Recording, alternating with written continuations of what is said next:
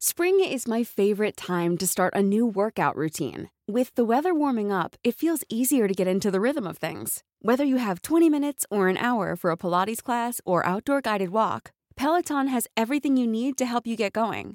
Get a head start on summer with Peloton at onepeloton.com. Lagi ko na rin siyang napapanaginipan.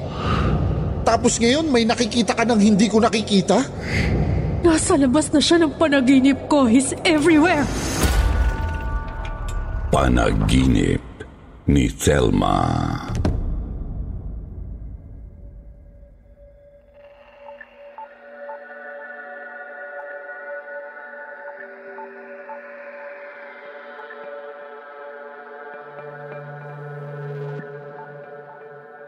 Hindi na bagong salita para sa atin ang sleep paralysis. Ito ay isang karanasan sa pagtulog kung saan hindi mo maigalaw ang buo mong katawan o kahit makasigaw man lang. Kasabay ay ang pagkakaroon ng mga nakapangingilabot na hallucinations. Sino ba naman ang gugustuhin maka-experience ng ganito sa mga oras na dapat sana ay nagpapahinga lang tayo? Kahit yata isang beses ay hindi mo na naising maranasan ito. Paano pa kaya kung gabi-gabi?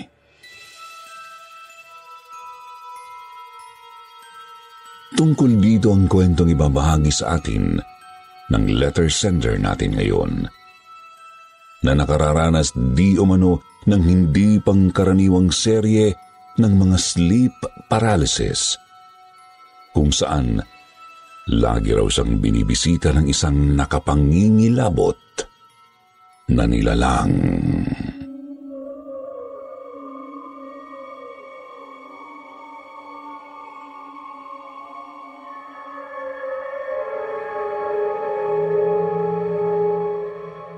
Tawagin niyo lang po akong Telma. 36 years old. Nagtatrabaho bilang admin staff sa isang museum dito sa Maynila. Hindi ko nasasabihin which museum since hindi rin naman po yun ang mahalaga. Sorry po Sir Jupiter kung hindi na ako magpapatumpik-tumpik sa pagkikwento. Pero bago po simula ng salaysay na ito, gusto ko po sanang magbigay ng warning sa mga nakikinig. Kung mahina po ang loob nyo, kung matatakutin, mag-isa lang lagi sa bahay at sa kwarto. At kung nakikinig kayo ngayon sa gitna ng gabi bago matulog, pakiusap huwag niyo na pong ituloy ang pakikinig. Gaya ng nasabi ko, nagtatrabaho po ako sa isang museum dito sa Manila. Maayos naman po ang sinasahod ko bilang isang government employee.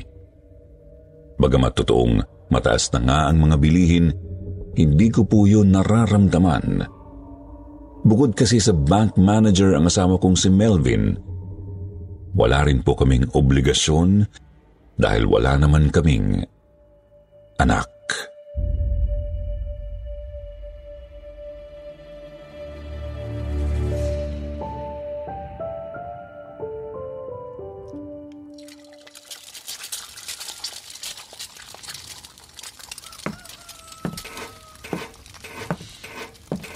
Good morning, honey. Uy, ang bango naman ng almusal natin. Yes, long silog. Request mo to eh. The best ka talaga. Aga ka yata nagising.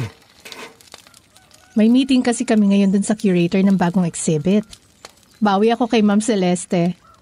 Kakahiya na late ako last time. Ah, really? Ito ba yung painter na sinasabi mo? Ay hindi. Ayos na yun eh. Iba pa to. Ah, okay. So, hindi ka sasabay? Sasabay, syempre. Eh di lalo ako na late. Maaga lang akong gumising para makapagluto at baka late na naman lunch namin ito. Oh, I see. Ang bango talaga nito. Kain na tayo? Nako, honey, kahit hindi mo sabihin, kakain na talaga ako. Paabot ng suka.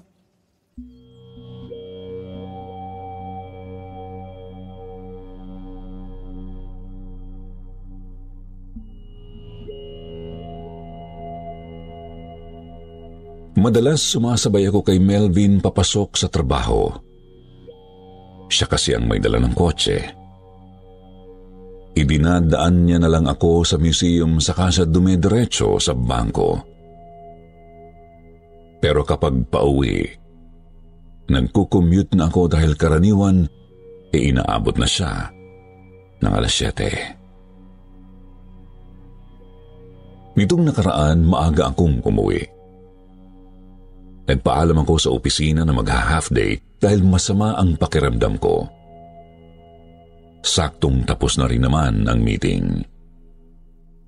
Pagdating ko sa bahay, nagbubukas pa lang ako ng gate meron na akong di inaasahang bisita na sumulpot.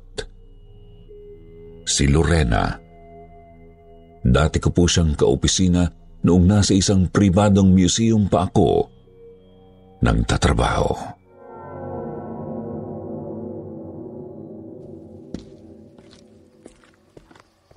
Telma? Ay, palaka! Ay, Lorena! Ano ka ba naman? Nagulat ako sa'yo. Oh, long time no see. Kumusta? Busy ka ba?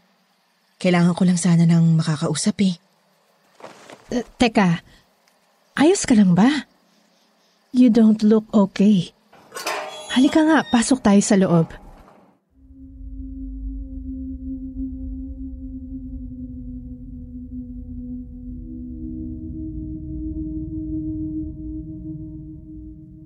Kapansin-pansin po para sa akin ang hitsura ni Lorena noong pagkakataong yun.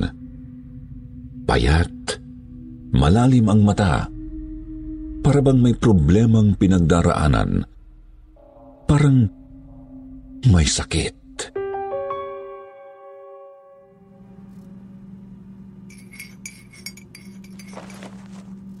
Kaya ka ba nangangayayat? Oo. Kahit kasi anong gawin ko, Matulog man ako ng may ilaw o wala. Pinabangungot ako eh. Nasa point na parang ayoko na lang matulog. Eh bakit naman umabot sa point na kinailangan mo pang mag-resign? Telma, hindi kasi biro yung mga bangungot ko. Minsan nasa opisina, akala ko nasa gitna pa rin ako ng trabaho. Yung pala, bangungot na yun. May mga, may mga pagkakataong hindi ko na matukoy yung kung ano yung totoo sa hindi. Oh, mag-juice ka muna. Salamat. Ano ba tong napapanaginipan mo lagi? Bakit parang sobrang affected ka naman? May trauma ka ba or what? May... may napapanaginipan akong entity. Si Sagitsit. Nakakatakot kasi parang totoo siya. Sa, sabit-sabit? No, Thelma. Sagitsit. Bigkasin mo ng tama. Sagitsit? Okay, si Sagitsit. Oh, eh ano ba siya? Napanood mo sa movie? Bakit mo napapanaginipan? Basta, nagsimula lang to nung kinuwento siya sa akin ng isang babae. Nakausap namin ng mister ko sa beach sa La Union. Mula nun, hindi na naalis sa isip ko si Sagitsit. Hanggang sa lagi ko na rin siyang napapanaginipan. So, ano exactly yung ginawa ng entity na to sa panaginip mo? At bakit umabot ka na sa ganitong point na sobrang apektado na pati yung pamumuhay mo? Lagi siyang nagpapakita sa panaginip ko eh. Walang pinipili kahit idlip. Nakakatakot yung itsura niya, Telma. Malaking lalaki mataba, tsaka kalbo. Malaki yung tiyan niya. Maitim, tsaka malangis yung balat, nakakadiri. Hubot-hubad siya. Kita yung ari. Nakangisi na parang manyak. Pumapatong sa akin o kaya hinihila niya ako. Tsaka ang paho niya, Telma. Minsan kahit gising na ako, naaamoy ko pa rin siya eh. Para bang, para bang kumapit na sa katawan ko. Baka naman sarili mo talaga yung naamoy mo. Telma, hindi ako nagbibiro. Sorry. Alam mo, baka kailangan mo lang ding magdasal. Nagdasal ako, Telma. Yung pinakamalalang bangungot ko, nangyari kung kailan nagdasal ako. Habang nagdadasal ako ha, biglang may sumabay ng pagbulong sa tenga ko. Bumibigkas ng wikang Latin. Parang, parang kinokontra yung dasal. Hindi uli ako makakilos. Hindi rin ako makapagsalita. Dinilaan niya yung tenga ko. Tapos hinila ako hanggang sa makarating sa hagdan. Ihuhulog niya dapat ako, Telma, pero nagising ako. Nagising ako na nasa bungad ng hagdan kung nasan ako nung binabangungot ako.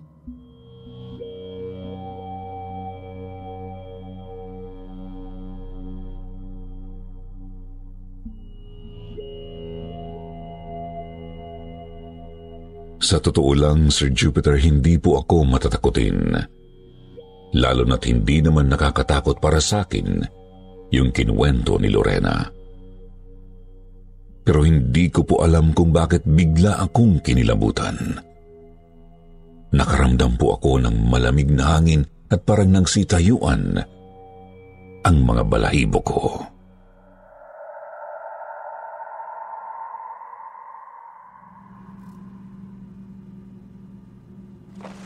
Ang weird naman.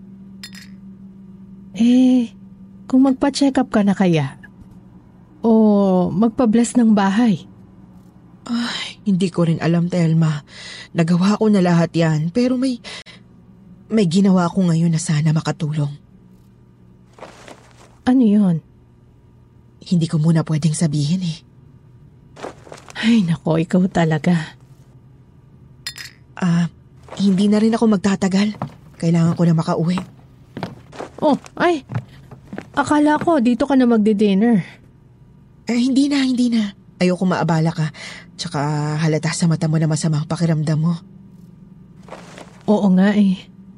O siya, i-message mo na lang ako sa Facebook ha. Oo, Telma, babalitaan na lang kita ha. Salamat sa oras mo. At mag-iingat ka palagi. Oo naman. Ikaw lalo, mag-iingat ka rin. At dalasan ng simba.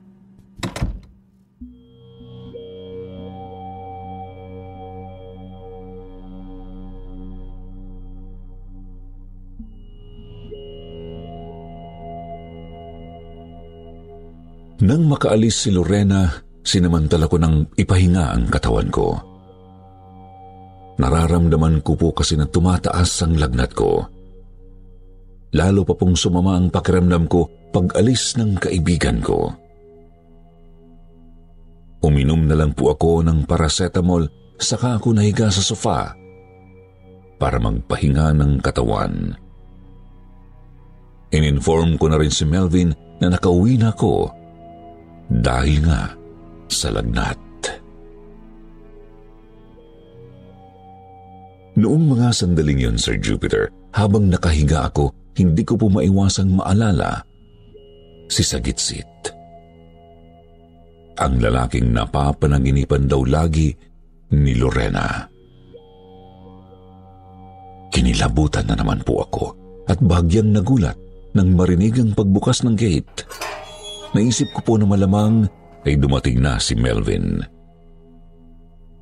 Hindi ko na po magawang tumayo noon dahil sa sobrang sama ng pakiramdam at pagod.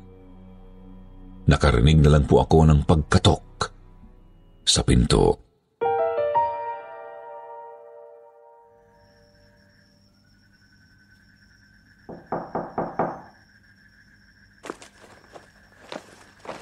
Honey, bukas yan. Ano ba to? Manong pihitin na lang yung pinto. Bukas yan, honey! Ay, nako, Melvin ka. Masamang pakiramdam ko eh.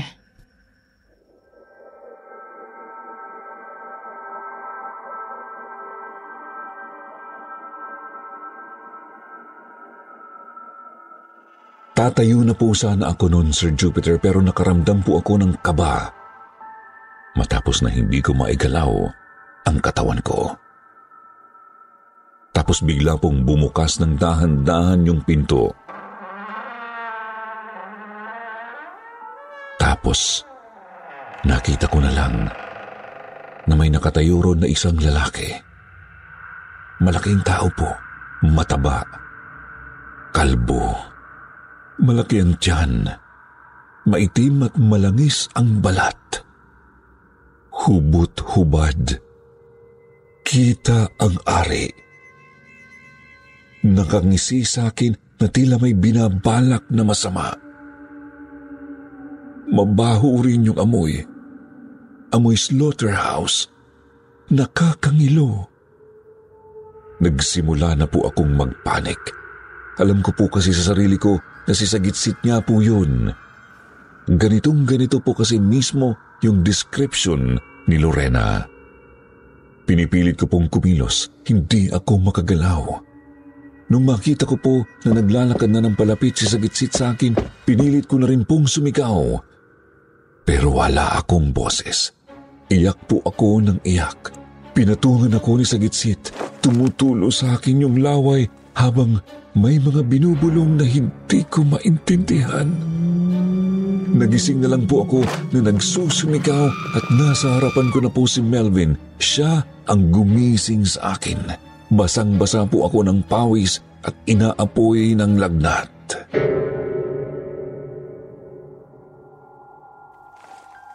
Ano bang nangyayari sa'yo? Uh, uh, yung, yung, si, si Sagitsit, Melvin, Nandito si Sakitsit. Sino yun? Nananaginip ka. Ano ka ba? Yung kinwento ni Lorena. Yung, yung nagpapakita lagi sa panaginip niya. Si Sakitsit. Nakita ko rin, Melvin. Nagpunta ba rito si Lorena kanina? Duda ko sa itsura ngayon noon ah. Payat na payat. Lubog yung mata. Mukhang nag a Balita ko, nag-resign sa trabaho yun. Hindi, Melvin. May, may napapanaganipan siya. Lalaki. Kalmo malaki, mataba. Nakahubad. Nakakadiri. Si Sagitsit. Nagpakita rin siya sa akin, Melvin. Shh! Tama na.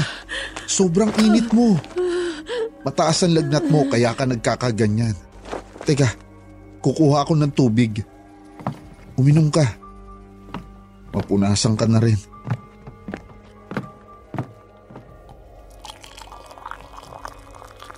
Sagitsit. Kung ano-ano na lang kasing pinag-uusapan nyo niyan ni Lorena.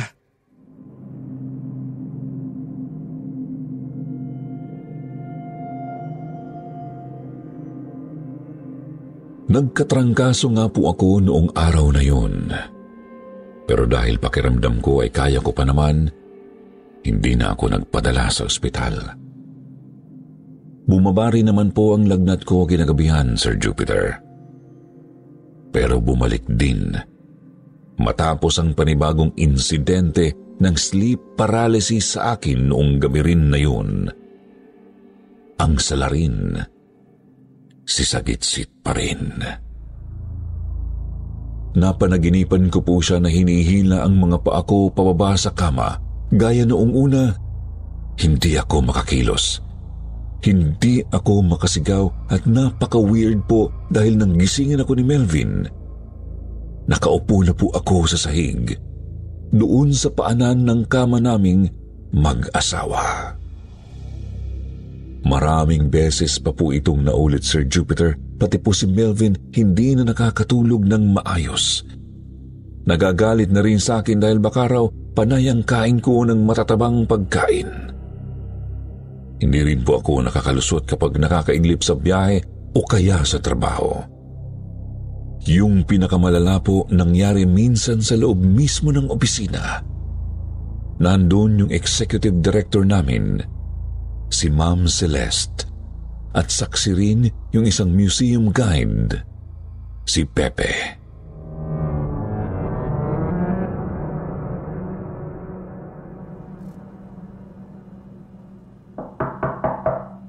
Pasok, bukas yan. Good afternoon po, Ma'am Celeste. Good afternoon, Pepe. Ah, Ma'am Thelma, may first aid kit po ba kayo? Meron. Bakit? Saan gagamitin? May nasugatan po kasing estudyante. Naghaharutan dun sa upuan sa labas. Oh, anong nakasugat? Yung alambre po sa upuan. So, sa labas ba nagaharutan? Di naman sa loob. Ay, Spring is my favorite time to start a new workout routine. With the weather warming up, it feels easier to get into the rhythm of things. Whether you have 20 minutes or an hour for a Pilates class or outdoor guided walk, Peloton has everything you need to help you get going. Get a head start on summer with Peloton at onepeloton.com. Hiring for your small business? If you're not looking for professionals on LinkedIn, you're looking in the wrong place. That's like looking for your car keys in a fish tank. LinkedIn helps you hire professionals you can't find anywhere else, even those who aren't actively searching for a new job but might be open to the perfect role. In a given month, over 70% of LinkedIn users don't even visit other leading job sites. So start looking in the right place. With LinkedIn, you can hire professionals like a professional. Post your free job on linkedin.com slash people today. Opo, sa labas po. Nagpunta lang sa labi nung masugatan.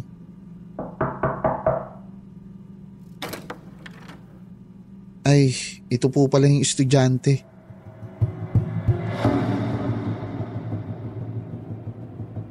Laking gulat ko po Sir Jupiter nang papasukin kasi ni Pepe yung estudyante. Si Sagitsit po yung bumungad, nanlilimahid. Pagtingin ko po kina Pepe at Ma'am Celeste nakatingin lang sila sa akin, parang naghihintay ng reaksyon. Maluha-luha naman ako tapos may hinila si Sagitsit. Hatak-hatak niya yung alambre na nakatusok sa leeg ng estudyante sabay ngisi sa akin.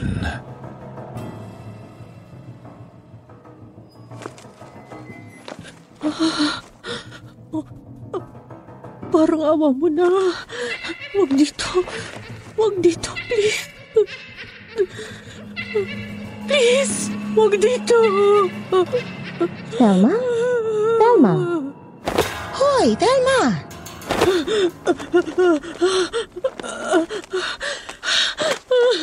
Aba, nananaginip ka. Ayos ka lang? Ah, ayos lang po ako, ma'am. Salamat po. Pawis na pawis ka. Teka nga, ikukuha kita ng tubig. Kinakabahan ako sa'yo.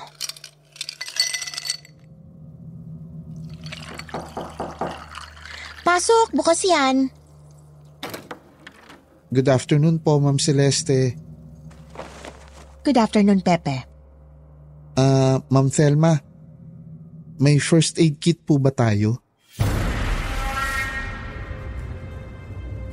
Hindi ko na po nasagot ang tanong noon ni Pepe, Sir Jupiter. Parang nawala na po ako sa sarili. Tumayo ako tapos lumabas sa opisina. Naiwang nakatulala si na Ma'am Celeste at Pepe dahil sa biglaan kong pag-walk out. Grabe po talaga yung anxiety na idinudulot sa akin ng sagitsit na yon.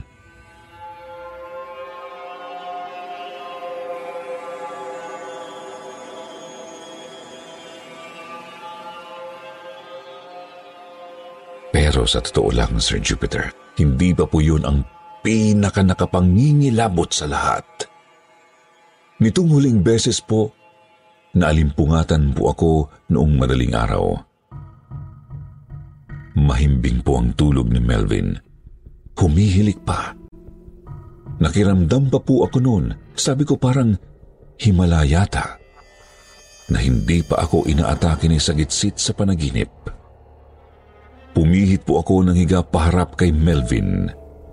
Pagtingin ko po, nakadilat siya habang naghihilik. Ang tagal ko pong nakatitig. Nagkusot pa ako ng mata. Inisip ko na baka namamalik mata lang ako pero hindi. Nakadilat po talaga si Melvin parang patay pero naghihilik. Naramdaman ko po na nagbukas yung pinto. Dahan-dahan. Doon na po ako nagsimulang hindi uli makagalaw. Naramdaman ko po na may lumalapit. Alam ko si Sagitsit na yun. Hanggang sa kinabig niya na po ako pati haya. Hindi ako makakilos. Hindi ako makasigaw. Wala po akong laban. Naramdaman ko po yung pagtungtong niya sa kama at pagpatong niya sa akin. Sir Jupiter, nag-focus ako na igalaw ang mga daliri ko sa paa. Hindi po naging madali pero nagtagumpay po ako. Nagising naman po ako pero mukhang ito na po yung totoong bangungot. Pagdilat po ng mata ko, nakita ko si Sagitsit na tumakbo palabas sa pinto. Dito na po ako sumigaw ng malakas.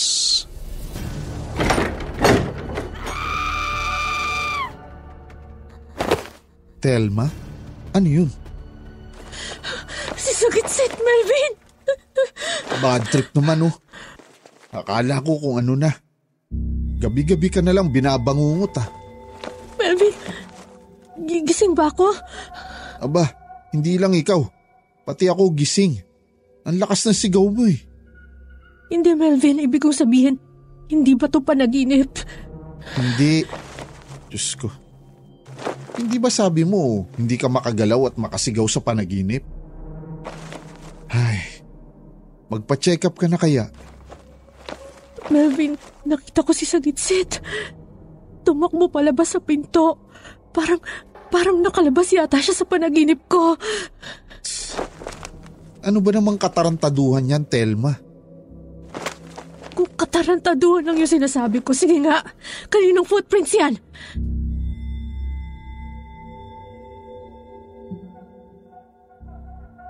Natulala si Melvin Sir Jupiter. Dali-dali siyang bumangon at binuksan ng ilaw. Sir Jupiter, may mga footprints po talaga mula sa kama, palabas sa pinto. Kitang-kita ko po yun at mas malinaw ko pong nakita nang buksan na ng asawa ko ang ilaw. May isa lang po akong hindi maintindihan. Pucha! Nasaan? Wala naman ah. Ayan o! Hindi mo ba nakikita yan? Telma, ano bang pinagsasabi mo? Melvin, hindi kita niloloko. Ayan o! May nakikita ko hanggang sa pinto. Punyeta naman, Telma! Magpatingin ka na nga! Tingnan mo yung itsura mo, oh. Nangangayayat ka na. Umuhupak na yung pisngi mo. Hindi ka na nakakatulog ng maayos. Tapos ngayon may nakikita ka ng hindi ko nakikita? Baka isipin ng mga tao nagsasabo ka na. Mag-aalas 4 pa lang na wala na ang antok ko. Buisit talaga. Makabangon na nga.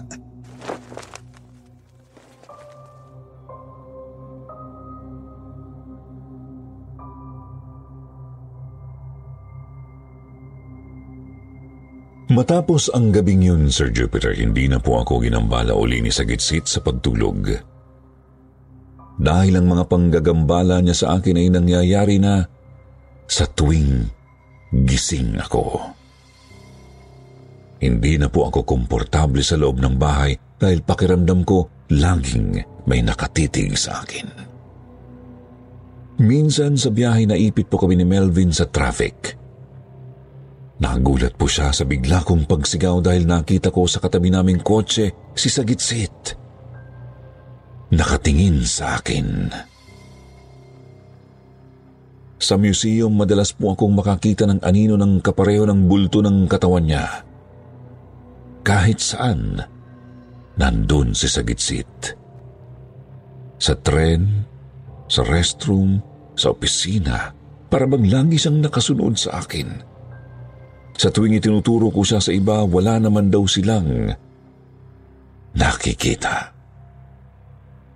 Mas nakakatakot na pong matulog ngayon dahil pakiramdam ko yun ang hinihintay niyang pagkakataon para makalapit sa akin.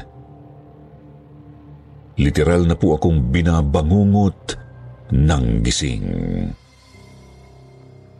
Sobrang gulo na po ng utak ko dahil sa mga nararanasan ko, Sir Jupiter.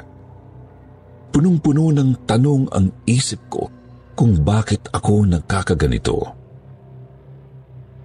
Nagsimula lang naman ito nang ikwento sa akin ni Lorena si Sagitsit. Hindi ko rin maintindihan kung bakit inabot ng ganito katagal bago ko naisipang kontakin siya. Ang problema, nakablock na po ako sa Facebook niya. Hindi ko na rin po makontak ang number niya. Kinailangan ko pa pong puntahan sa bahay nila na hindi ko rin naman dinatnan doon. Sabi ng anak niya, nasa bagong trabaho na raw po sa isang bilihan ng branded watch sa mall. Wala po akong sinayang na oras tinuntun ko po kaagad siya nung araw rin na yun.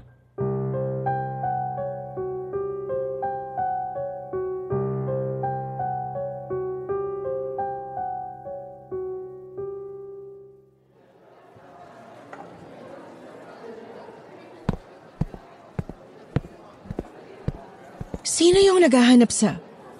Dalma, paano mo nalamang nandito ako? Pinuntahan kita sa inyo. Sabi ng anak mo dito ka raw nagtatrabaho. Oh eh, kumusta? Bakit ka napasadya? Lorena, nagpapakita sa akin si Sagitsit. Oh no, I knew it. Anong ibig mong sabihin? Halika, dun muna tayo sa coffee shop. Ryan, lalabas muna ako ha. Sige po, ma'am. Let's go.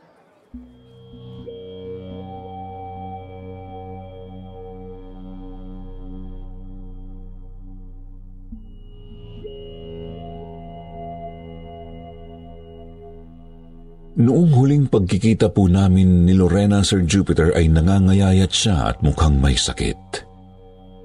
Pero ngayon, blooming na po siya. Maganda na uli. Maaliwalas na ang muka. Para bang nagkabaliktad po kami ng sitwasyon. Dinala niya po ako sa kilalang coffee shop na malapit lang din sa store nila. At doon na nga po kami nagkausap ng masinsinan pa.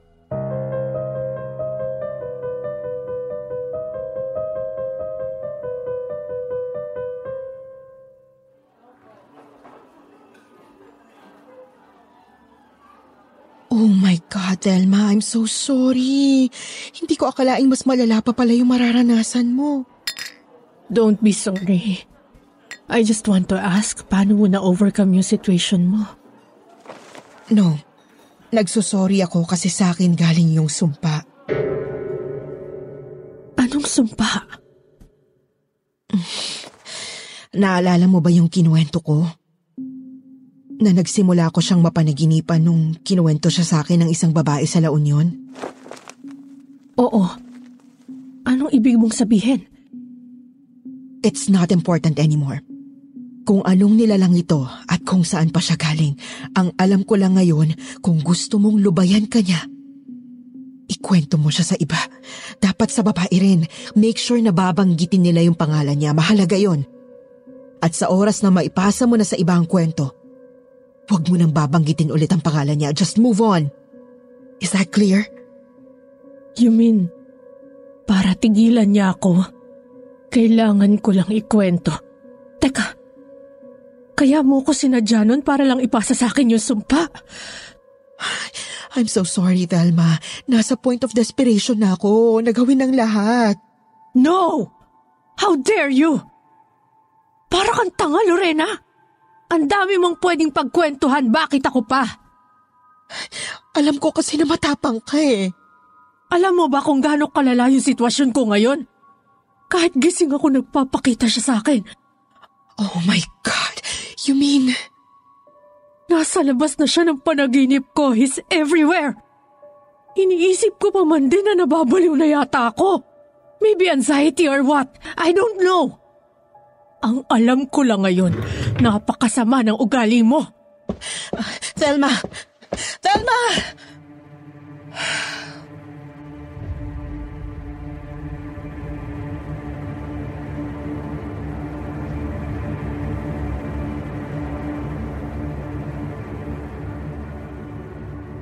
Sobrang stressed po ako mula sa biyahe hanggang pagdating sa bahay, Sir Jupiter. Sa sobrang sama ng loob ko kay Lorena, nagagawa pa ako ng eksena sa kalsada nung magpakita sa akin si Sagitsit. Binulyawan ko siya. Minura ko tapos nagtinginan sa akin lahat ng tao. Nasapawan na ng galit yung takot ko kay Sagitsit. Inis na inis ako kay Lorena. Kaya pala bigla niya akong binlock sa Facebook.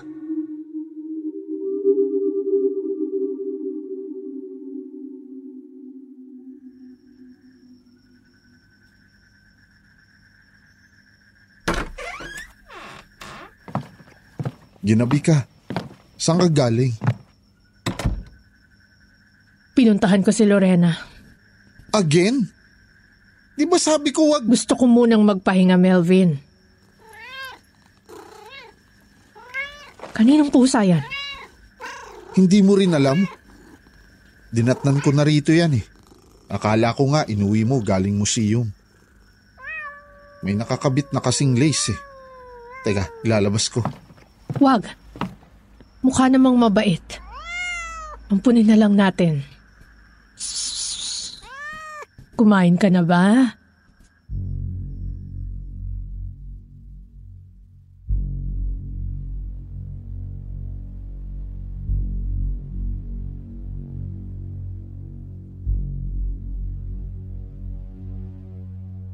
Malaking bagay po yung pusa na nagpaampon sa amin ni Melvin, Sir Jupiter.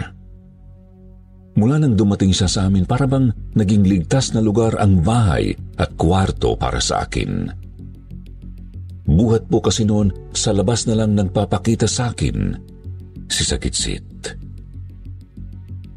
Hindi ko po alam kung may kakaiba ba sa pusang ito na pinangalanan kong Halia o sadyang mahiwaga lang po talaga sila.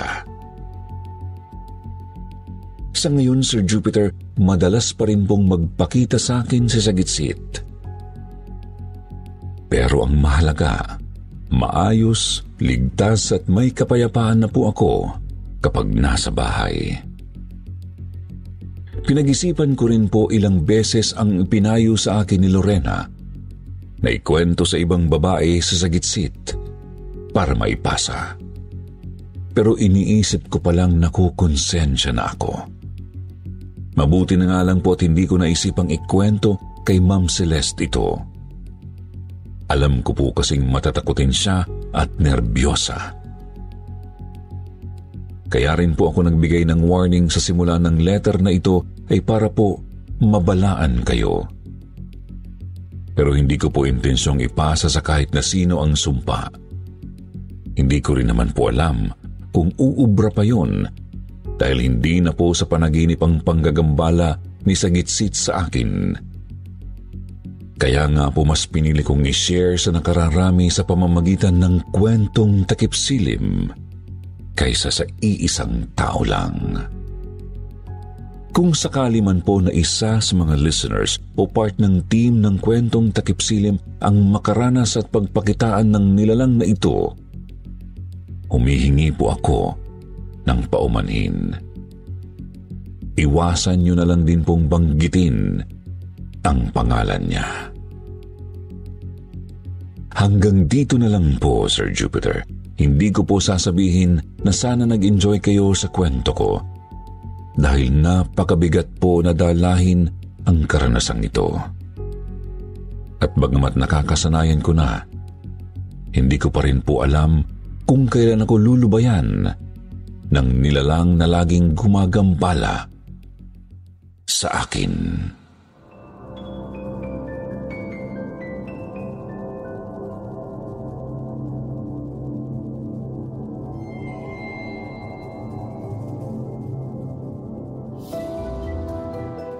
Siyempre, shout out din sa ating mga suking mga tagapakinig kay Eunice Kate, Joanne, Ermi Rose, Jaika, Phoebe Cates Bacads, Fafa Joms, Vena Lim, Gianna Moria Bingaan, Pinote Family, at Lyra Queen. Magbasa naman tayo ng ilan sa mga magagandang komento mula kina Anona Gracia D. at Tin Can Pan. Sabi ni Anona, grabe na aadik na ako sa mga kwento niyo po. Dati, dalawang YouTube channel lang yung pinakikinggan ko. Pero buhat nang nakinig ako dito sa channel niyo, dito na ako nakababad. Ito na yung favorite channel ko pagdating sa ganitong mga kwento. Good luck and more videos po. Sabi naman ni Tin Can Pan, Hi, kwentong takip silim. Nahanap ko kayo nung nagsimula pa lang kayo kasi namimiss ko ang gabi ng lagim sa radio. Batang 90s at swak na swak kayo. Para akong bumalik sa kabataan ko. Thank you, Team Kwentong Takip Silim at Sitio Bangungot. Sa mga hindi po nabanggit sa susunod lang po at huwag pong kalimutang mag-reply sa ating shoutout box na nasa comment section para ma-shoutout ang pangalan nyo. Muli po mula sa bumubuo ng kwentong takip silim. Ito po ang inyong lingkod, Jupiter, nagpapasalamat.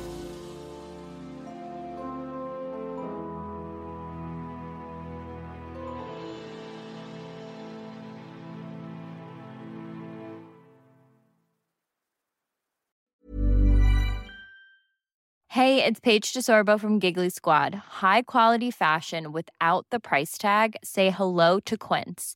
I'm snagging high-end essentials like cozy cashmere sweaters, sleek leather jackets, fine jewelry, and so much more. With Quince being 50 to 80% less than similar brands. And they partner with factories that prioritize safe, ethical, and responsible manufacturing. I love that. Luxury quality within reach. Go to quince.com slash style to get free shipping and 365 day returns on your next order. Quince.com slash style.